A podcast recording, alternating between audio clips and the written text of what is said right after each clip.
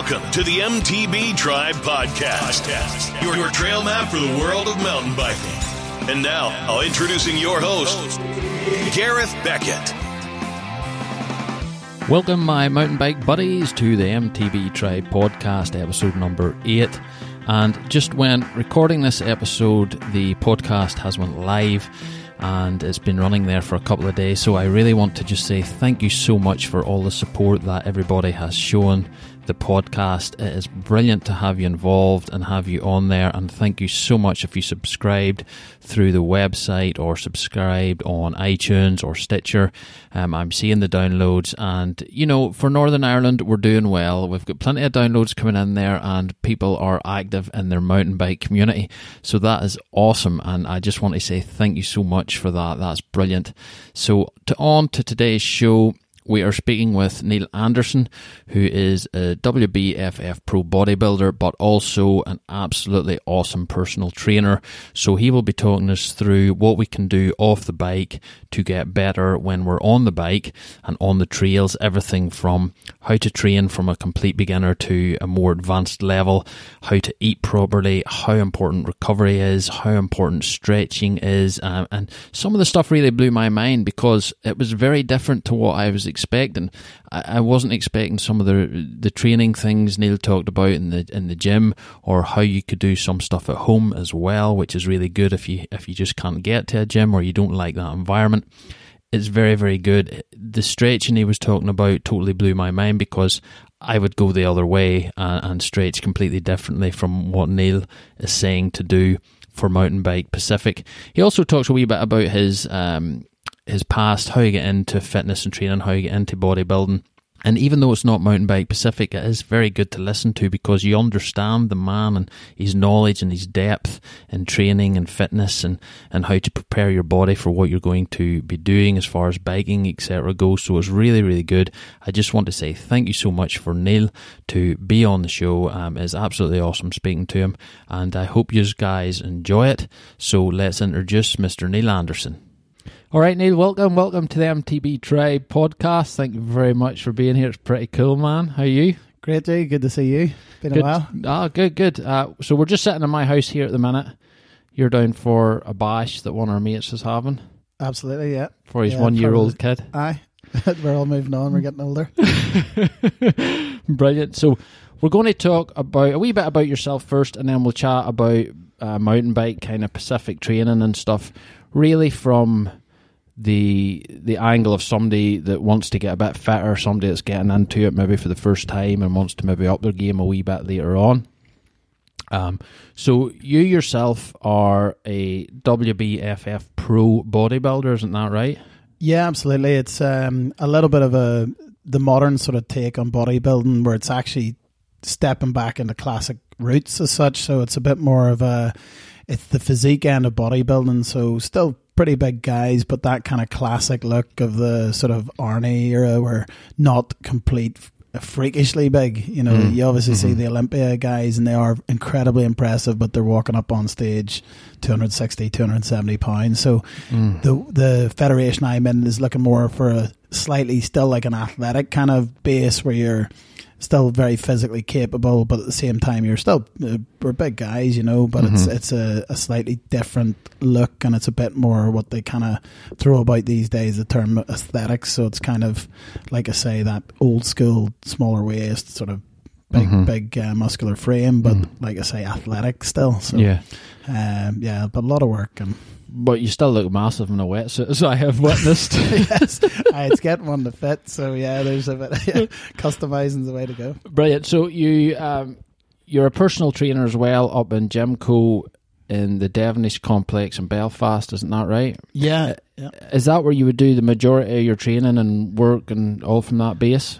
Absolutely, yeah. It's a really modern facility, so it's a very it's like a big commercial gym, but privately owned. So there's a nice feel about it as well. But there's two two of them now. So there's one one in the city, and then uh, the uh, the primary one up uh, where I work out of in uh, Finaghy. Well, I say primary, it was the original one is is the right mm-hmm. term, but it's good actually having the two facilities because for me and training and working in the same facility all the time, you, you sometimes feel like you just need to get away. So I can go down to the city gym and it's a whole different environment. So, but mm-hmm. it's got mm-hmm. everything for me in terms of what I'm doing and sports performance based training. You've got everything under the one roof, which is yeah. great.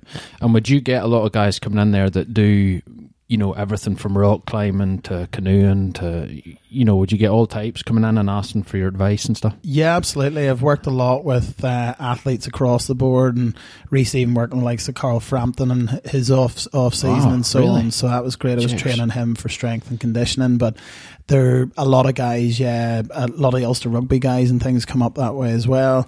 Train a few of them and basically it's been kind of for me, it's it's great because it gets everyone under the one roof, and it's quite an interesting mix of guys work yeah. coming from GAA sports through soccer, rugby, and um, and the likes of the combat sports and things as well. So for me, yeah, lots of professional athletes, lots of ranked amateurs, mm-hmm. and uh, in terms of sort of cycling end, I've worked a lot with. Uh, um, triathletes and well, cycle specific guys as well. Um, just sort of uh, a couple a couple of my clients actually went off and did a couple of legs of the Tour de France and things. So they're quite they're they're at a good amateur level, you know. Yeah, wow.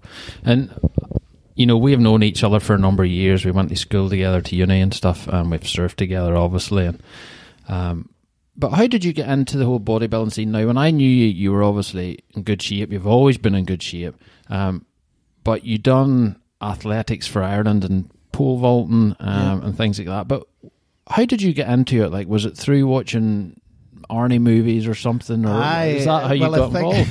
Yeah, that our generation, you know, we we, did, we grew up watching these sort of uh, all like incredible kind of almost comic book like superheroes only in the flesh on the screen. So there was always that inspiration there, and I think early stages of training and things, I got quite obsessive about my training for performance, but it sort of married at that time, particularly with bodybuilding style training, where uh, the strength based work was all the guys, basically the top bodybuilders in the world, were producing the books and things. Like I remember reading Mike Mentzer's books and people mm-hmm. like this. And to me, I looked around me at the guys that were performing well in athletics, and particularly at that uh, era of pole vault, it was the guys that looked a bit more like the gymnastic shape. So they're still reasonably heavily muscled, and I kind of aspired to then uh, perform better. But I felt it was there was nearly an element you had to look like you performed. Mm-hmm. So I kind of married the two. Uh, a lot of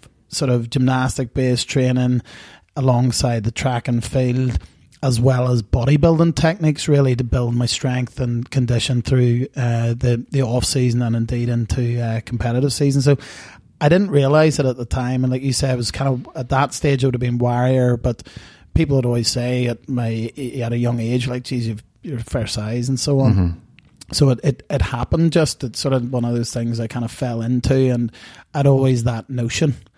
So I didn't realize initially that there's different levels, obviously, of bodybuilding, and you have to start somewhere. And uh, I'd gone off um, sort of in my 20s. I'd spent a lot of time away, as you know. I'd sort of traveled, lived in Australia. At that time, I, I'd been surfing mostly, and then I got back into my bodybuilding the tail end of that trip. Mm-hmm. Came back, and I literally, from that time forward, really didn't miss a day's training in terms of uh, bodybuilding. I, I, obviously still surfed and so on, and uh, kept that up. But I just took a, a real notion to focus on it. And at that time, my career was really taken off from the personal training because in my teens I had worked as a as a mentor to other athletes. Right, yeah. uh, I think that I gained that sort of recognition, and in, in, part that was because of how I looked. Mm-hmm, you know, mm-hmm. as much as there was the performance, but it was like you, you, were walking about a wee bit different to your average individual, and people realized that the training was paying off, and mm-hmm. teachers and things asked would I take other guys under my wing and so on.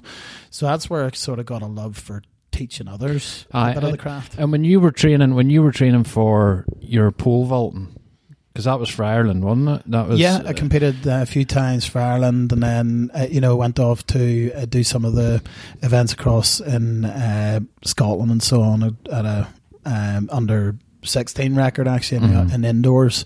Uh, actually, it was under 18, but at uh, the indoor record, and then went out to get um, I think it was a silver at that stage in the in their outdoor event, and did the Irish senior events and so on. So it was at a good level. Mhm. Yeah, we were sort of uh, working towards that time, kind of with the hope of going towards Commonwealths.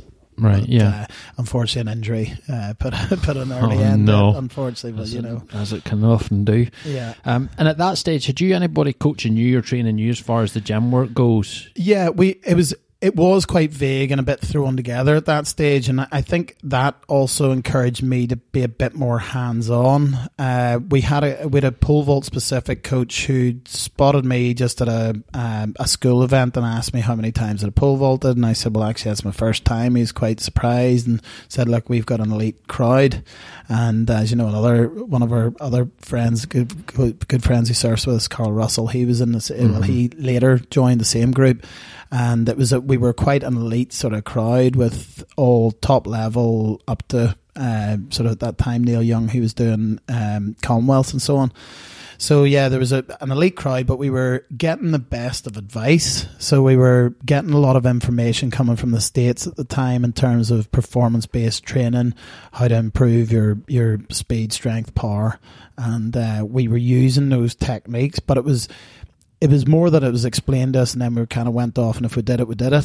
Mm-hmm. Uh, yeah. But at the time, I sort of was obsessive about it, so I, I really pushed the boat out, Yeah. and and then I also went about reading and learning and integrating some of the techniques that I learned through bodybuilding and so on. Well, body bodybuilding books, and I suppose I was partaking in the sport un, unwittingly in a way, yeah. you know um, without the notion of being on stage, which came a long time later, actually. But yeah, it was. Uh, yeah, th- there was there was advice there. It was at times limited. There wasn't the expertise on the ground here. We were kind of being relayed the best of information, but it Mhm. wasn't maybe sort of directed and, and taught as well as it Right, as it yeah. would have been if we'd have been say in the states doing the same thing. You know. Okay. hmm Yeah. So then, how did you, or when did you make the decision to go full time into bodybuilding? Well, it's sort of I landed upon it in a way. I was talking there before about when I came back from Australia. I really wanted to focus. I was personal training at the time and really in uh, like into the education side and was doing a lot of learning and took me down sort of different avenues, corrective training and, and uh, injury avoidance and so on, which was massive to me after my sort of early end the pole vault career. So I'd also had two shoulder surgeries on account of that injury and wanted to really get myself back to like a you know bulletproof status in terms Mhm. of how my I felt within my body. So I uh, I really then focused a lot on my training at that point. And living in Marbella a couple of years later was a wee bit of a shock I felt. You know I'm a, I'm the personal trainer. And you had these guys walk, Yeah. like walking about the place, going into the clubs and things that were literally just like what you'd see on the front of Men's Health magazine. I was like, well, they're the guys coming to me for advice. And as much as I was in good shape, Mm-hmm. um, I just felt I needed to step up my game so they would aspire to look more like myself. So that was when the kind of probably like not to sound narcissistic, but the aesthetic kind of Yeah. aspect of things really came to play again. hmm So I focused massively on it and really again got very obsessive about my training. I like when I do it I kind of do it 110%, you know, and Mhm. I, I started to improve dramatically and I felt great. I think it it always was a confidence thing with me throughout my teens. I felt very confident when I was performing well in athletics and even sort of looking like someone like I say who performed well, looking strong and so on. Mhm.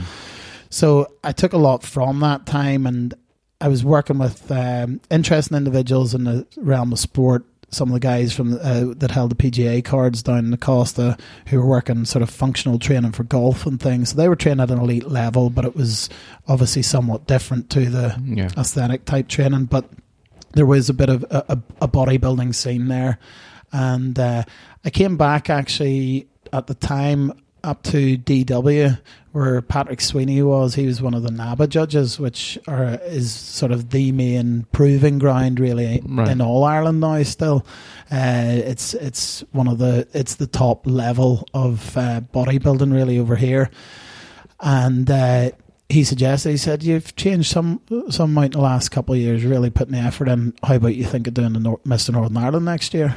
And uh, at that time, I was like, really? You know, I, I, I, still had this notion of bodybuilders having to look like Dorian Yates from you know, growing up, growing up in the in the nineties, and, uh-huh. and seeing the, when the mass monsters took took over, and I uh, I couldn't as much as I didn't look like your regular guy by any stretch of the imagination. It was still a long ways off those guys, but he said, no, you've got a real good balance of shape p- carry a bit more muscle into the next year, and all of a sudden you, you'll you'll find yourself very very competitive. So it kind of it really inspired me and just got me really driven.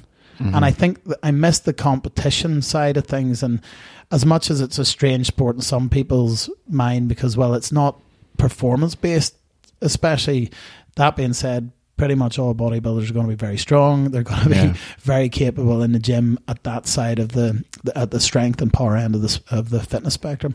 But yeah, he he basically said, yeah, push yourself and see see where you can go. I thought, well, if I like getting on stage. I kind of like the thought of maybe being in a competitive environment that I can win again because that mm. I missed that. And for us with our surfing, I think it was always that kind of soulful thing where it's kind of more of a is not we don't really see it as a sport. Yes, of course, yeah. it is incredibly physically demanding, but there's a, a, a greater element to it in terms of meditation and, and that mm-hmm. sort of yeah. feel and stoke that you get from it. It's something a bit more than sport. So this gave me my competitive sport back, and I really, it just inspired and encouraged me to really just push myself. Uh, and then yeah, the following year went out and did the Mister Northern Ireland first timers, which they always sort of say is that's your big proving ground, and that'll be whether or not you move forward or you kind of just realize it's not for you. And uh, there was a lot of competition that year, a lot of guys, and it was hailed a long time before the show that I wouldn't win because it was two, uh, two or three guys that were really at a you know they'd been in the game a little bit longer and so on, and that just served to push me further. Yeah. And I kind of was like, well, no one's going to work harder for this than I am. Mm-hmm. Uh, and that being said, I still ste- you step on stage, you look at all these guys, you're like, how am I ever going to compete with this? Because you don't ever quite see yourself as you as you might be, maybe you know. Yeah. So, uh, but went out and took a win and uh, went off then to Mister Britain's. Got a runner-up trophy in the uh, Mister Britain uh, first timers, and that was kind of me hooked. Really, I just I, I did love being on stage, and it was a challenge for me. I think sort of I'd be as much as it kind of doesn't come across as. I would be sort of self conscious and kind of just a bit more uh, introverted than people imagine me to be, and and that challenge was great as well. Yeah. So there's a bit of a social challenge to it as well. Aye. Oh, well, you need that, I think. And anything you need something that takes you out of your comfort zones because it pushes you forward, doesn't it? Yeah, big time. And and I think that's where for me always that slight nervousness and kind of feeding off adrenaline is when I kind of perform at my best. When, like mm-hmm. you say, when you are out of your comfort yeah, zone. No, I think so. Um, so, when did you? Well, you've kind of said there that you know you just kind of knew that that's what you wanted to do when you when you started competing, get them results. Um, and is it something that you feel you're going to do? You're going to do for quite a while now, or have you other things planned in the near future? Or well, I this year I've, I've, slimmed down a little bit and uh, dropped a bit of weight. I was about 18 odd stone there, uh, which at, at, sub 5'10, just shy of 5'10, that's pretty hefty. So I've really noticed that when I was trying to surf at that weight. So yeah. I, I thought I'm not going to compete this uh, competitive year that we're currently in. I'm going to wait until next year. So I actually slimmed down again which is what I did when I won the pro card in 2014. I'd spent that winter getting back into surfing. So I dropped a little bit of weight and I actually then grew into the show. I think at this stage of my career where the body's aware I've had a threshold of muscle, I can get back to that easier. Right, yeah. Uh, whereas earlier in your career, you're kind of chasing that muscle. You're trying to eat everything in sight to try and get full enough and big enough to actually carry the requisite sort of muscle. Once it's there, it's like the body sort of knows, and you kind of you can drop back a little bit and then spend. No, it's a it's a big process. You're going to have to put aside another, you know, six or eight months and staying in pretty good shape, but just right. a little bit lighter. So that's my goal this uh, next couple months. And I've been back in the water. I'll, I'll get a surf again today, and a, and I had a knee surgery last year Um, not training related, typically just living hard and fast and hurt yourself. You know? Trip coming out of the shower. well, yeah, it wasn't actually much more exciting than that, but yeah, typically you have these uh, riding motorbikes and things can be a wee bit uh, sore in the body. yeah, So totally. you know, you know yourself. Oh, I know it's it's pretty crazy at times. Um, so I'm interested in your your kind of morning rituals as well. When you're training and you're competing, what would the first sixty minutes of your morning kind of consist of? Do you have any kind of morning rituals that you would stick to? Not. It depends. I I try to, especially if I'm right bang in towards shows, I try to optimize my sleep, really for recovery. So what I kind of go on the emphasis of later on, where a lot of guys are losing their strength from the diet, the the sort of you know very restrictive diet and so on. I'm kind of I don't know whether my body adapted in my teens to being in a kind of strict regime like that, which I was for pole vault, but I actually kind of really enjoy the diet. The only hmm. thing is, obviously, you're tri- you you do have to be in a deficit, so you are going to be slightly more tired than normal. I really work off ensuring that I get maximum sleeping time because there's a lot of um, sort of science behind the notions of body fat loss and so on. In a with a sleep pattern of five hours, you lose massively less than someone who's getting eight hours.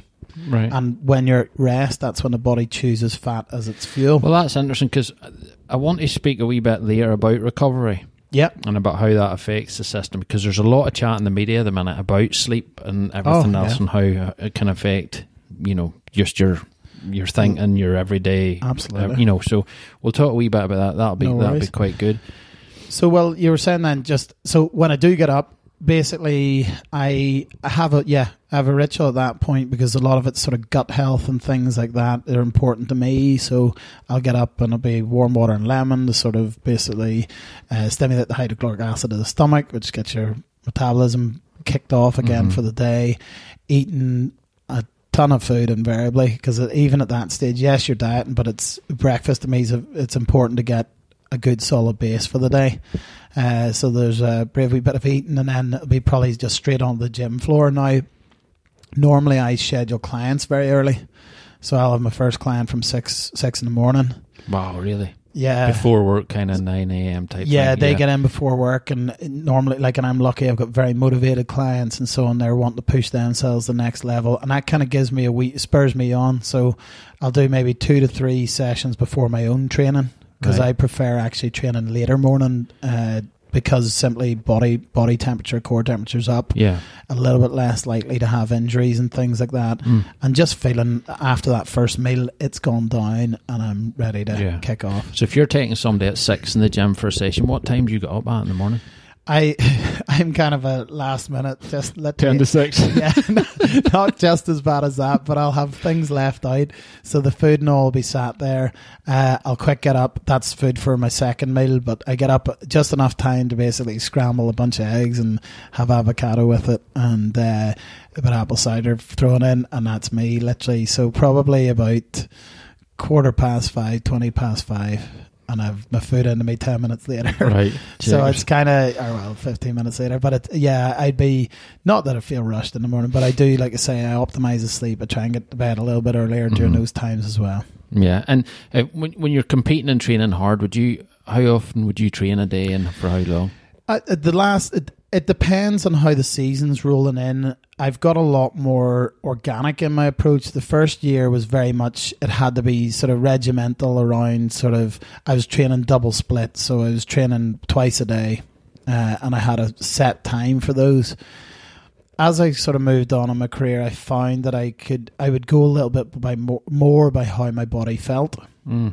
Mhm. and I find that's been very good to avoid injuries, but also to optimize my training when I do it. So last time, actually, when I uh, got second in the LA Pro, which is sort of one of my best results, really, I trained only six days a week, and I literally trained for about an hour and ten minutes a day. a day.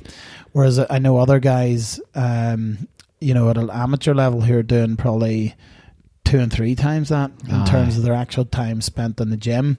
That being said, the sessions were brutally hard and still very heavy lifting. Yeah, because the thing is, it's you know it, it's about what the body's engine's doing, and you know we'll talk probably a little bit about this when it comes to um, you know mountain biking as well. But the Krebs cycle is basically the if you look at that like the body's engine, and it getting fuel into the muscles, speeding that up and having basically so then when your body when your uh, body's at rest, it's idling higher. It's going to use more fuel at rest. It's really at rest what Mm. what you want to maximize uh, in terms of your metabolic function uh, from your training. It's not so much this notion of calories in versus calories out, what you burn there and then. It's actually more about what the body's doing the next 24 hours of the day or 23 hours of the day Mm. that really count.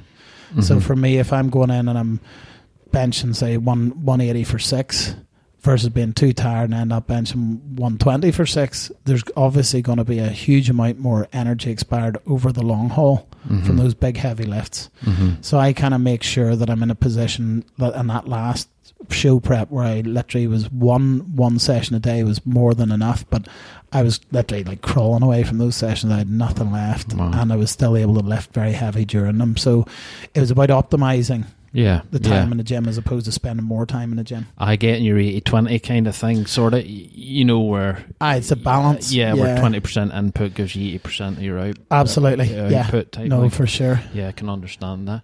All right, so let's talk a wee bit more then about the mountain biking specific stuff and how we can train better and get stronger and fitter and everything else.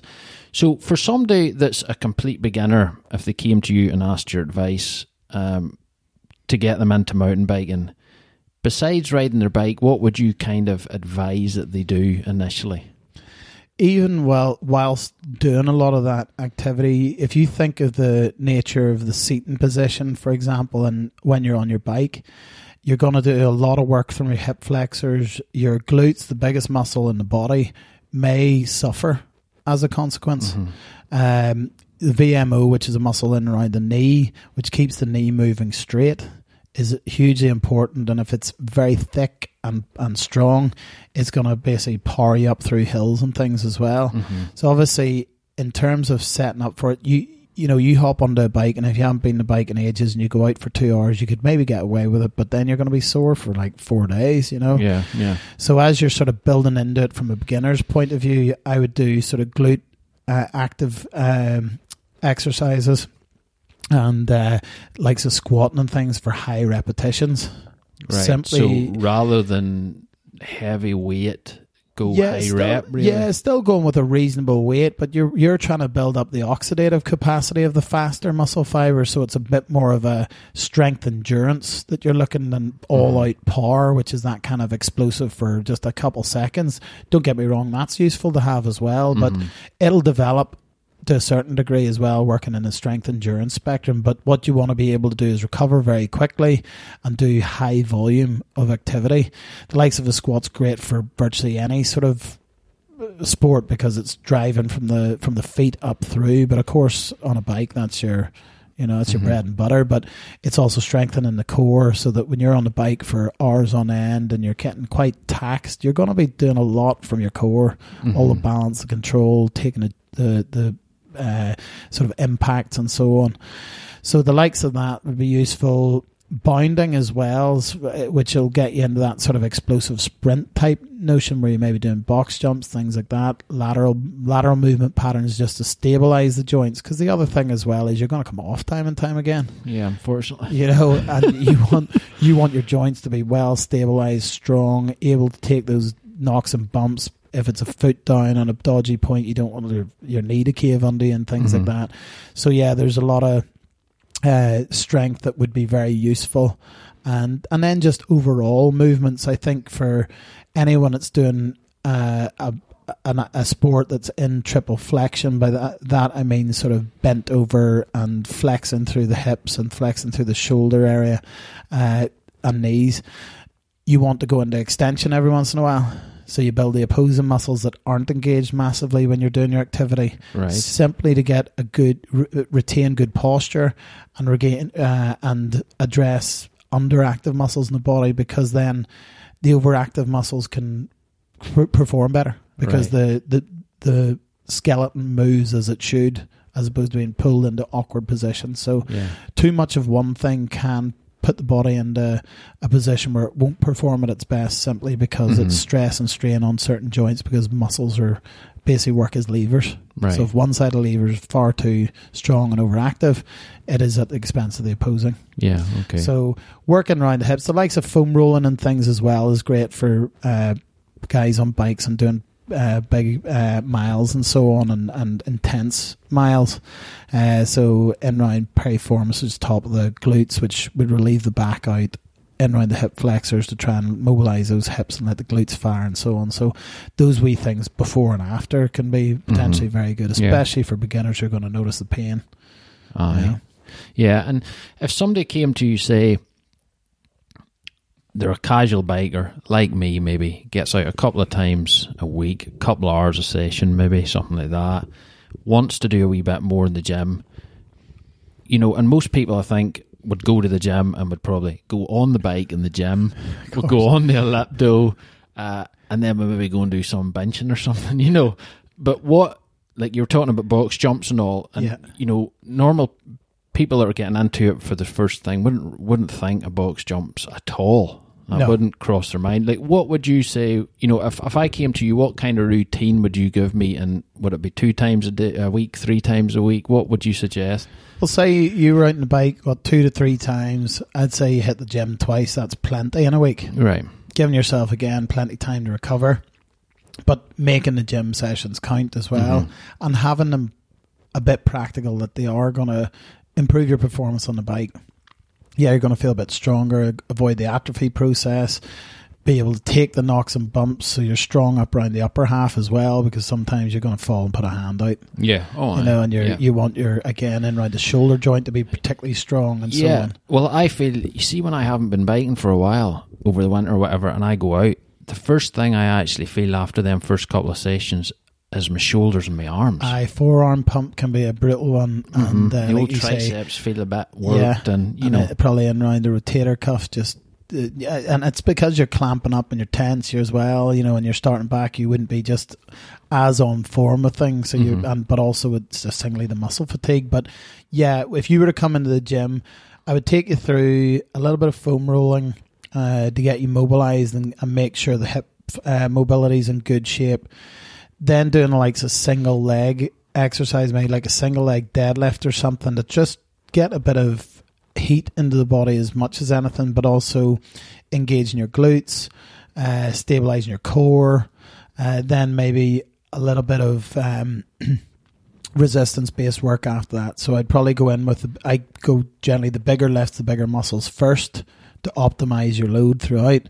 So maybe going in and doing the likes of your squat, uh, then doing a big pull, a big push.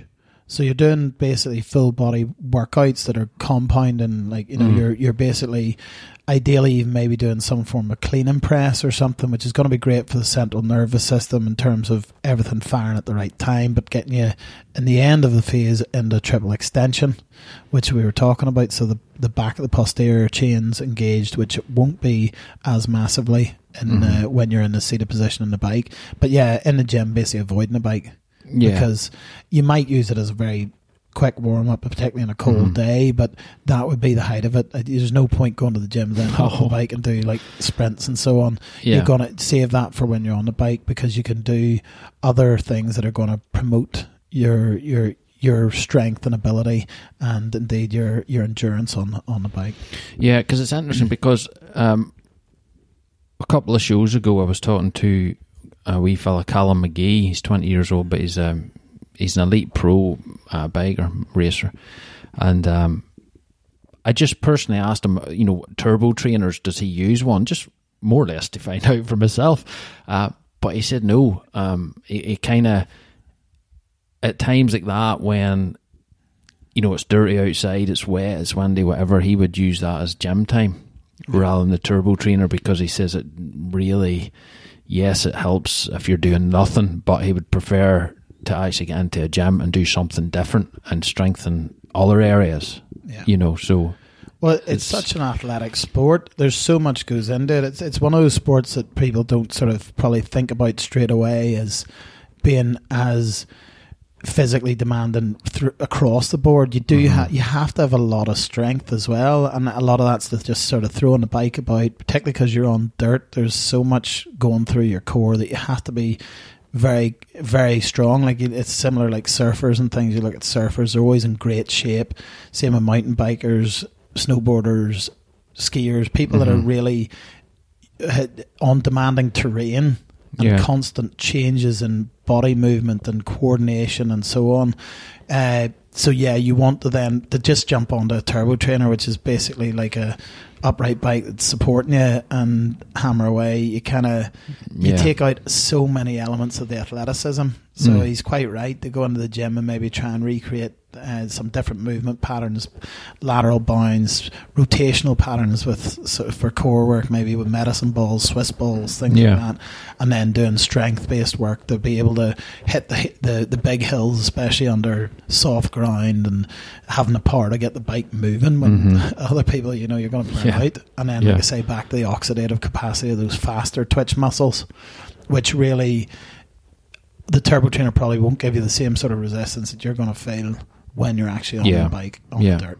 Yeah, well, I suppose it's the same as being on a running machine or actually out running. Yeah. There's a huge difference. Absolutely, yeah. Yeah. It's, yeah. So somebody then that say can't get to a gym um, and and doing stuff from home, is there anything they can do from home?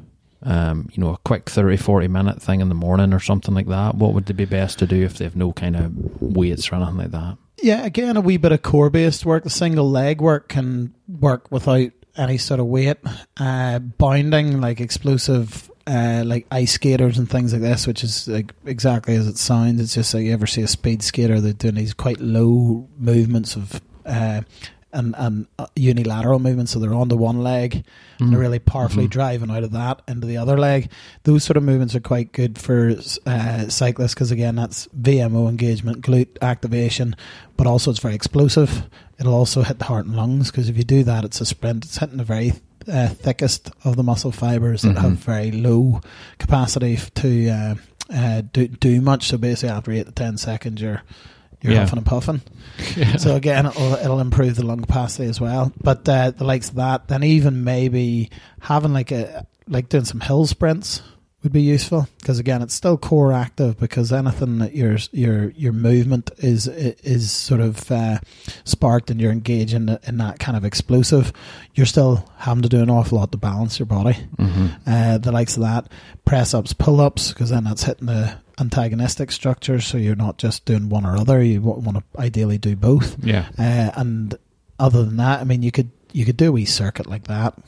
yeah, you're putting in easy half hour, Mhm. and you're punctured, and keep it high intensity and high intensity. Yeah, hmm definitely for uh, for for you guys, it's all about that, and and trying to get again different planes of movement in. So you could even get wee resistance cables, do sort of rotational patterns and things to really hit other sort of uh, obscure areas of the core through the the obliques and serratus and things like that that are all going to be worked a lot, whether Right. you know it or not when you're on the bike. hmm Yeah, well, there's a lot to it. Eh? Um, so, what about stretching and flexibility? How important would that be? Yeah, absolutely. I mean, when when people are training and they're, they're squatting and things like that, those are all great full movement patterns that actively stretch the body as well. Uh, the problem is some people start out and they're not doing, they're not capable of full squats or whatever. It's important for for them especially, but really for anyone to to, to maintain a, maintain flexibility. Uh, again, being active and on the bike uh, will invariably improve flexibility. However, I mentioned before there is some problem areas that get basically simply overactivated, like the hip flexors and so on.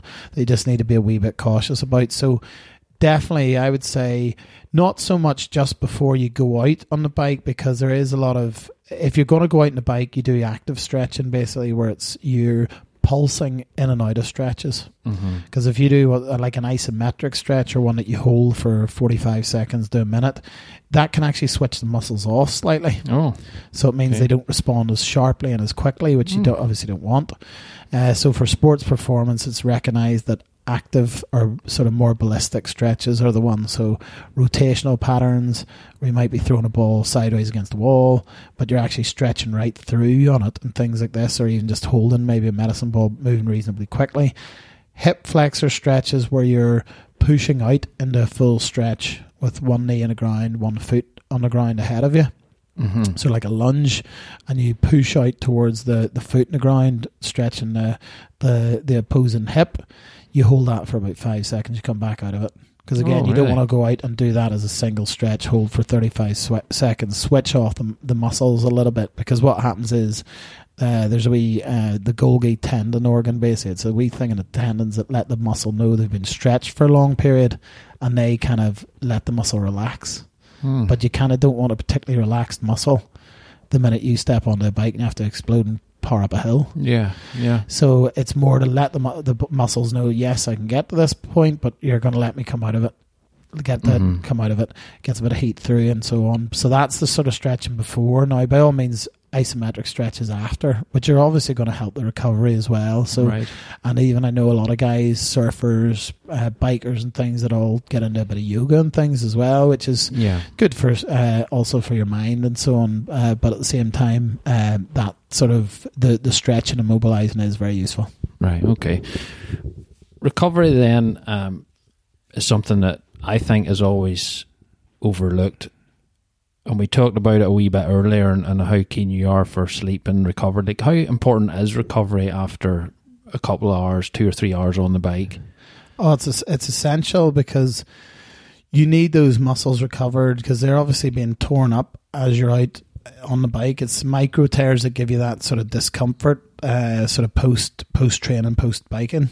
So you need those tissues to be all well healed before you go out and jump on the bike again. Uh, now Mhm. it can take up to about seventy two hours, but you can certainly speed that recovery because most of us don't have the luxury of just waiting and Yeah. getting on the bike. You know, three days later, we're, we're Mhm. more likely, and as you adjust, your body's gonna be much quicker at recovering. But no, it, it's essential. It's essential to um, eat the right food, time even time in the food for you guys. If you're out sort of ninety minutes, uh, you've expired. You've you've gone beyond sort of your ideal length of time in a, being active. Mm-hmm. So you're starting to look into different energy systems. You're going to be producing a lot of lactic acid. You're going to be completely expired at the muscle in terms of the glycogen or the Mhm. glucose that is stored in, Yeah. in the muscle for energy.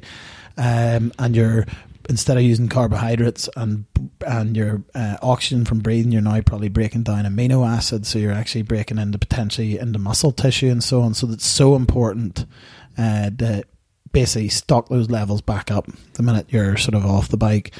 Um, and then, like I say, that will also help with the uh, injury uh, avoidance as well. Yeah, yeah, no, you know, and that's one thing as well is is the whole injury side of things. And if you're training, if you're going out and doing too much and not fueling yourself, that's when injuries can possibly happen. So recovery is very key for that. Absolutely, yeah. That's and I think that's where a lot of people sometimes go wrong, and they kind of think, well, I can get away with a load of crap food because sure I'm doing loads. Yeah, yeah. But the problem is, it's like you know, it's the old adage of trying to build a house from mud. You know, it's gonna it's gonna collapse at some point, and the body is uh, effectively the same. There's a uh, essential micronutrients there that we need to sustain our life, and especially if you're a very active life. Yes, your body's more capable of. Uh, prevention of inflammation and things like that but you have to fuel it right to Yeah. optimize that and uh, yeah to recover more quality foods of course are going to replenish and replace and allow cells to um, recover and um, uh, th- that's and replicate and that's where uh, the recovery process is down to quality as well as quantity Mhm. And is there anything you would say about recovery? Like, how do you know when you have recovered? And obviously, it's just more than oh, I feel a bit tired today, and maybe shouldn't go out on the bike. Like, is there any other signs that tell you that you've recovered properly, and you maybe just shouldn't go on the bike today? Or Yeah, I I'm a big believer now. Later in my career, of really listening to my body. So if you're physically just in severe pain, I think when we're a bit younger and a bit more daft, we'd have gone, you know, we'd have gone out straight away Yeah. again when you're absolutely punctured and you'd really have struggled. And then you'd notice your performance was bad, but also then your coordination probably suffered. Mhm. You're more likely to fall. You're more likely to then hurt yourself even then bigger, yeah, more yeah. severe crashes, etc. So yeah, I think you will when you're particularly fatigued. You really know because your uh, your cognitive function and everything's not the same. You're not as alert mentally, and uh, that's when it can be da- dangerous in in this game because it is it's a, potentially a very high impact sport if you get it Yeah. wrong. Like Yeah, certainly. On to diet then, which is super important, as we all know. Um, but what would the average mountain biker need to kind of think about in terms of diet? Well, I mean, if you're not sort of at the competitive end and trying to get ready for an event and things like that, where you might be carb depleting and manipulating carbohydrates, so there's more stored in the muscle, etc. For just day to day biking and feeling sharp and alert in a bike, it's uh, uh, it's back to what we'd said there about good quality whole foods. You know, where you're making more of the foods, you're not Yeah. maybe eating out just as much. You're you're not just buying convenience foods. You're you're actually in the kitchen putting vegetables together Mhm. with with meats and, and a good variety of carbohydrates. And a good balanced approach is just the key for feeling good, feeling alert, covering the nutritional needs of the of the sport and the recovery. So basically, the more quality of foods and, like I say, that sort of whole food approach of making your own foods, getting some recipes together, even maybe timing and around. Say you do go out for a a, a large bike ride, maybe a, a margin more sort of carbohydrates from either potatoes, rice, sweet potatoes, things like that. Mhm. Uh, of course, pasta and things as well. But I would I tend to favour more um, along the lines of what's coming from the ground, like potatoes and so Yeah. on. Personally, Mhm. uh, and people will know as well. I think across the board, you know, naturally we've a different ability to process foods in different bodies and so on. So things that obviously make you uncomfortable eating, don't eat them. yeah. Yeah. Uh, but yeah, definitely getting a, a good sort of balanced diet where there's plenty color in it. There's lots of fruits and veg, and uh, good lean sources of protein and uh, good quality uh, essential fats like your avocados and olive Mhm. oils and things. But yeah, basically just eating a good balanced approach, a balanced diet. yeah. That's the best approach for anyone, uh, but particularly when you're very active. So you do get that quality recovery, and you can perform better. yeah. You know, you feel sharp. You feel, you feel good anyway, yeah. and you're going to the effort of getting involved in the sport. You may as well improve your your overall health Totally. and fitness at the same time. and it make you enjoy the, the sport better because Yeah, you, You you can perform better, and yeah, you, know, you get fitter and everything else. Um, okay, so the big thing at the minute, I know, well, always probably has been, but is fueling yourself before a ride. And one of the thing I, things I see guys doing in the car park, you know, just before they jump on their bike, they're eating these energy bars and stuff. Um, I have always had an issue with or a problem with fueling myself. I would, I personally would think I would need to eat at least an hour and a half before I jump on a bike, or I'll not feel great. Um, is it true that you kind of need to fuel yourself about an hour before you do anything, rather than five minutes before you do anything? Yeah, absolutely. And the the problem with taking then very high sugar energy uh, pr- provisions just a couple minutes before your ride, you're likely going to spike far too soon. And there is research that's illustrated that you actually end up using a lot more glycogen from muscles. So the energy that's actually stored in the muscle, you end up using more of it because you've just released a load of sugar into the bloodstream, Right. which empties the muscles out to then sort of replenish.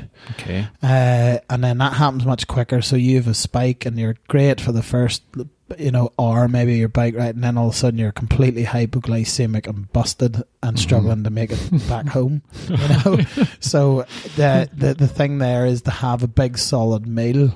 Which is a nice balanced meal, plenty fats, plenty protein, plenty uh, carbs. You know, just a good big meal. Basically, Mhm, it's nice and mhm. balanced. So, um, yeah, even if you you're you're meat and two veg kind of Yeah. with with your spuds, is it something like that's ideal, or like a nice stir fry with rice and things like that. But eat, yeah, a good, solid, wholesome meal, you're not going to try and carb load at that late stage. Your body's already got its glycogen stores in the muscle anyway, but you're Mhm. basically just filling it with foods that it can release energy at good um, sort of intervals Right. as the body naturally does anyway. Because when it runs out of one source, it looks to another basically. Okay. So in a very simple form, so you've just given a nice balanced meal.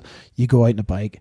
Now, if you're out on a bike for anything over ninety minutes, you're going to start hitting into those reserves that you want Yeah. intra training. Well, that that's very interesting because I'll tell you a, a wee story quickly.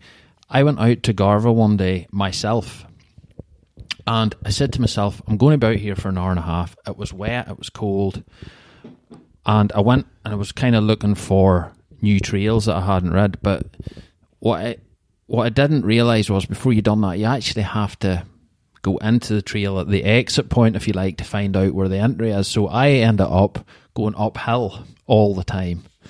And I hadn't taken any fuel or anything with me to eat, you know. And because I thought I'll be out for an hour, hour and a half, that'll be me. I ended up climbing up wet, dirty trails for about three and a half hours. Because I just kept going, I kept going. And you see, when I come home, I had some food. And you see, about half an hour after that, I was I felt so ill. It was unbelievable. I actually had to go and throw up. I was really ill, and I just thought, wow. So I read into it a wee bit, and whatever I read was saying you need to fuel your system every hour and a half, basically. Yeah, especially when you're active like that because you are expiring everything at the muscle and uh, expiring at anything sort of there's gastric uh, uh, uh, you know things happening basically in your metabolism that your your body's is, still burning and breaking down the foods that you've consumed. But when you started really expiring that in about 90 minutes you see there's there's like a an insulin window that your body sort of uh, secretes insulin a little bit higher and then all of a sudden it goes off the charts Mm-hmm. so you're really craving glucose. So uh, that's where, at that point, if and when you're going to have slightly more sugary based foods that are quite quick at the delivery of energy, that would be the time. Mm-hmm. Now, the ideal in terms of what the research looks like is it's about one a ratio of one to seven in terms of a good quality protein and carbohydrate. Because I, I believe there's sort of good quality protein, but that stage your body's now looking at aminos, which are the simple things that make up protein for energy, which you can break down from a diet, what's what your body's sort of breaking down in, in terms of food you've eaten over the day, but also can from your muscle. So to satiate that and to satisfy that, you have a little bit of protein. The carbohydrates, then the glucose, is more likely to find its way directly straight to the muscle when there's a little bit of protein involved. Mhm. Just naturally, that's the way the Mhm. body sort of, and also a, a small amount of the sh- like a, a sugar is broken down into glucose and fructose.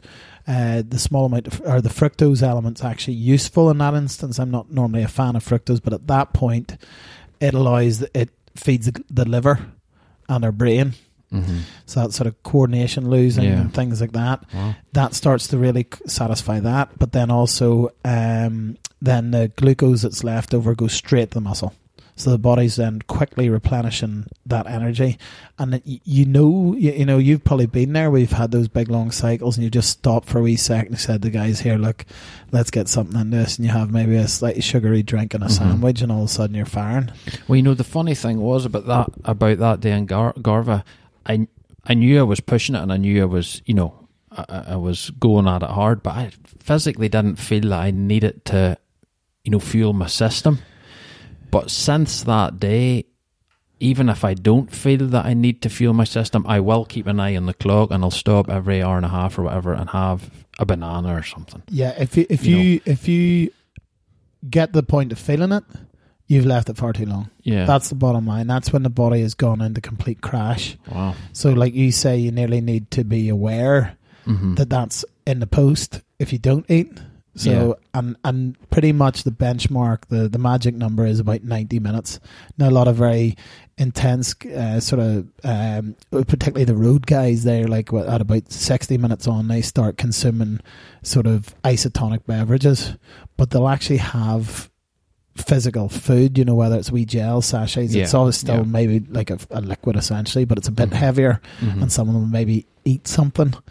And same same goes, you Mm. know, and uh, for you guys, it's the same thing. It's like, but I would say, sort of, certainly by the 90 minutes, you've wanted to have something by the isotonic with a, and by that, not the usual, the old school isotonic, which is basically just a sugary drink. Mm-hmm. By something, I mean that there's a little bit of protein in there as well as the carbohydrate. Right. Okay. Yeah. Very interesting.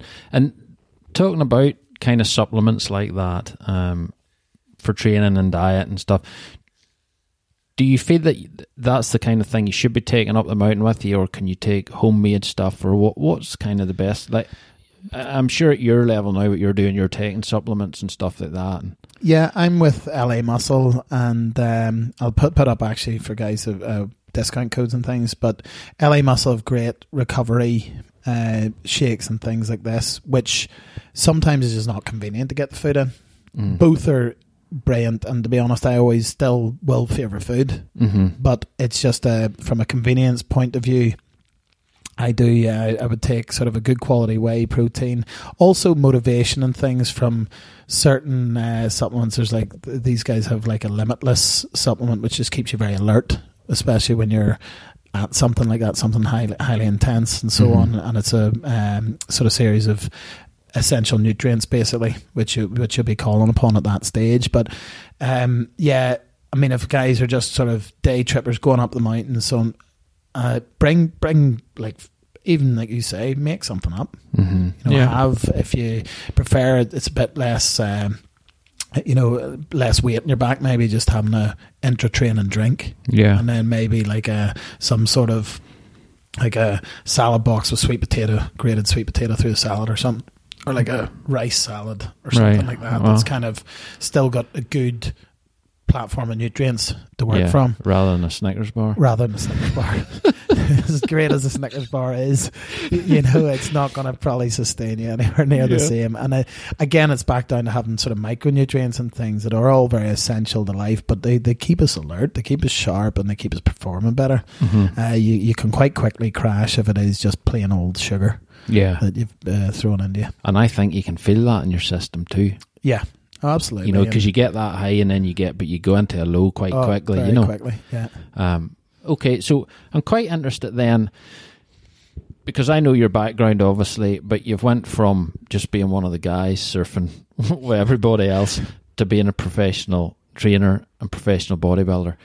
And for somebody in biking that's coming from a level, a younger fella like that's coming from a level and maybe going out and enjoying it with me, it's two or three times a week. What's what's the difference or what's the stages you have to do to kind of get to a pro level do you think as far as your fitness and strength and everything goes well obviously the there'll there'll be guys that see a natural sort of talent in something you know and these guys are performing really well on the bike to get it to the next level they, they need to think of it as a profession if they're going to go to a professional level so mm-hmm. like they're whole focus, their schedule has to be centered around training, uh, getting out on the, obviously training both on the bike and off the bike. So mm-hmm. it's it's it's a bit of a mindset is one of the first things to engage in the point. Well, I'm going to really seriously take this on. This has to be a full time commitment.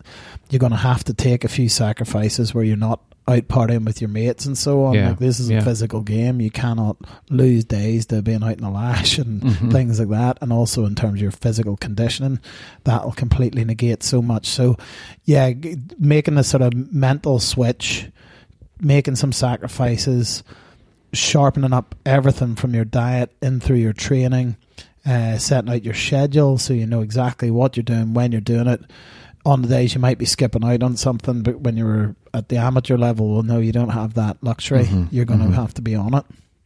And uh, then getting the right support, maybe, you know, having a trainer on board that's going to push your performance yeah. to the next level. Uh, and, and so would on. you advise somebody that's wanting to, or say somebody that's parents or they see their kid wanting to progress and wanting to get into the pro levels or whatever, would you advise certainly coming and seeing somebody like yourself and, uh, you know, and getting all the kind of not behind the scenes, but a lot of stuff that you just would never re- really read about and getting your expertise and how muscles work and how diet works and everything like that. Is there a definite advantage for that? Absolutely. You know, knowledge is power in every uh, pursuit, and the guys that sort of uh, get the right trainers on board, and in any sport, you'll see across the board are the guys that are performing at the top because you can go out there and try and learn in your own capacity, but it might take you four years to learn Mm. what someone could have effectively, you know, Mhm. imparted knowledge wise within a number of weeks. Aye. Yeah. And that's the thing. You don't have time in any athletic career, so get the knowledge there and then. So you're not having, you're not going out and sort of uh, chancing it and saying, you know, learning on the on the bike. Go make sure you've all the tools, so your performance is completely optimized from the fastest perspective, yeah. as opposed to the trial and error for years, and then finally uh, peaking. You know, I kind of wish in a way I could go back to where I'd started my career and meet someone like myself. I was very lucky with mentors later on, but early on mm-hmm.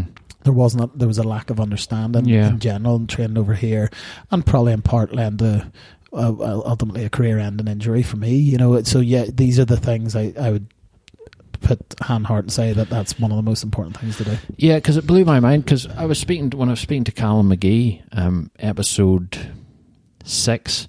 Um, you know, Callum was a good, and if you watch his, any films, he reps. You know, he's been out this season because of an injury, but um, it blew my mind when I was chatting to him about his early career, and they had no really form of coaching or dietitians or anything like that. So when he was 15, 16, 17, he still wasn't been told, you know, you need to have a certain training schedule sorted, you need to be eating this, you need to be doing.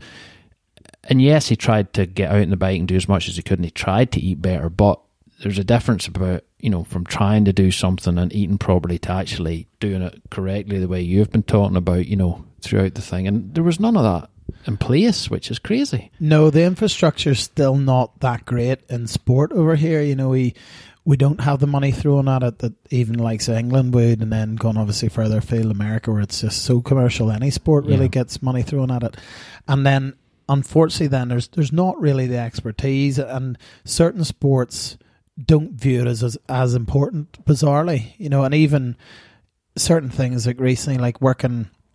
I've worked with some professional boxers and done their diets and so on when they're trying to make weight.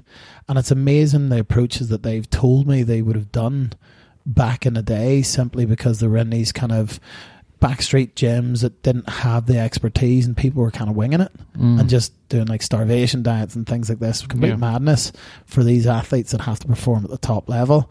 And I think it's a site that's obviously different and different spectrum, but the same thing goes for likes of mountain biking where it's saying, well, that's just something you do and you go out and have have crack. It's great. Yeah. You know, you're just putting about in a bike, hmm but it- it's so incredibly physically demanding. It's, but the expertise hasn't been put into it. Uh, whereas other sort of sports that the performance is really more recognized as being down to the training and the diet and so on, like track and field and so on, moved on a bit further and a bit quicker. Yeah. There's other sports that are being slightly left behind, and uh, Mhm. it's just trying to get that balance. I think even now, the uh, professionalism sort of seen in rugby and so on. Rugby guys again, these guys would have stepped off pitch, gone had a pint of beer, Hi. you know. And although Yeah. probably some still do that to a certain extent, uh, it's it's so the professional era has totally changed that, where it's just kind of it's really honed in this notion of to perform at your optimum, which they are needed and required to do. They have to get the diet right, they have to get the training right, and they have to have the right expertise in place to Mhm. illustrate how it's done. Okay, very very good. Uh, so for somebody then that's out biking a couple of times a week, like myself, wants to get a wee bit better, wants to get a wee bit fitter. Just briefly, what would you say the best things are to do today? You know, would you go say visit a gym, visit a PT? What what's the best way to just kind of get the ball rolling and get started? Yeah, a bit of your own research would be good, and also researching into your personal trainers and things as well, because there's Mhm. so many now out there. Get someone who's going to give you the right advice and and be sort of uh, attentive to your needs. You know, and ideally even get someone who's maybe even involved in the sport or whatever, but get Yeah. some form of yeah, like a mentor would be great.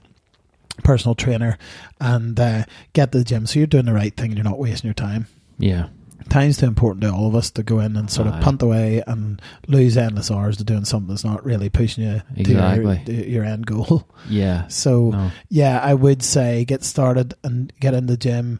If you're not someone who's particularly happy or it's not you don't have the means necessarily for personal training, do your own research but do read plenty. Read a lot about sort of the performance because there's so there's a there's so much information out there in all sports. You can quite quickly get your hands on performance based training, and you'll know sort of the quality of the information depending on who it is, like or whether it's coming from sort of uh, studies, journals, things like this. Right. Okay. So, and where would you get that info? Like a lot of it online, magazines, yeah, magazines online, online and. Uh, research into guys, maybe look into guys that you're sort of interested in in the sport and see what their background is, who their trainers are, and so on. Because yeah. you find out they've that so and so is training them. I'm sure you can get information quite quickly online mm-hmm. about the type of uh, regime that they would put in place. Yeah. And at least it gives you sort of like a starting point. But yeah, it's even better still if someone's standing over you and picking apart what you're doing to make sure once you get started. And the thing is, that doesn't have to be for the rest of your days. You know, yeah. you could go in and quite quickly. And that's what I say, especially younger athletes and so on. If they come into me, I try and educate them in a as quickly as possible. So within a handful of months, they would know exactly if they go off on their own for the rest of their days, they're still going on the right path. Yeah, yeah. Okay. So uh, that's the option. It's all good info, all good info indeed. And um, thank you very much, Neil. It's been awesome. Now, how can people get in contact with you? I'm uh, on sort of social media. I've, I've got an Instagram. Uh, there, uh, Neil Anderson PT. Uh, follow me there, so there'll be sort of tips, advice, and so on. Uh, on Facebook, uh, Neil Anderson WBFF Pro and uh, I have a website, Neil Anderson uh, uh, fitness.com, which will have online training resources as well. Uh, now I've literally in the the last phase of getting that relaunched. So uh, right, within brilliant. the next handful of weeks, that will be up and running. Awesome. And it, and there there will be bespoke areas that people can contact me and potentially do remote training and things. Mm-hmm. Uh, so that that'll be very useful. Brilliant. Well. And I'll put all the links in the show notes for all that as well, and any anything else we've chatted about as well. I'll put links on there. Perfect. So that'll be good. So Neil, thank you very much, mate. It's been oh, awesome. Thank you for having me. Good to see you. Yeah, again. great to see you. all right, bud. Thanks very much. No bother. I hope you enjoyed that, folks. Thanks very much for listening. That was an absolutely awesome show and a lot of knowledge and depth there from Neil regarding training and what we should be doing. So, thank you, Neil, so much for that. That is pretty awesome. If you want to find out anything more about Neil, what he does, where he works, how you can get in contact, please visit the show notes at mtb-tribe.com. You can also download and listen to the episode from the website as well. And if you haven't already, please visit iTunes, subscribe, rate, and share the show. It really helps. You can do the same from Stitcher, um, and that's where you'll find us there. So, thank you so much for being involved and being part of the MTB Tribe podcast. Hopefully, I'll see you on the trail soon. But until then, enjoy your biking and have a great week.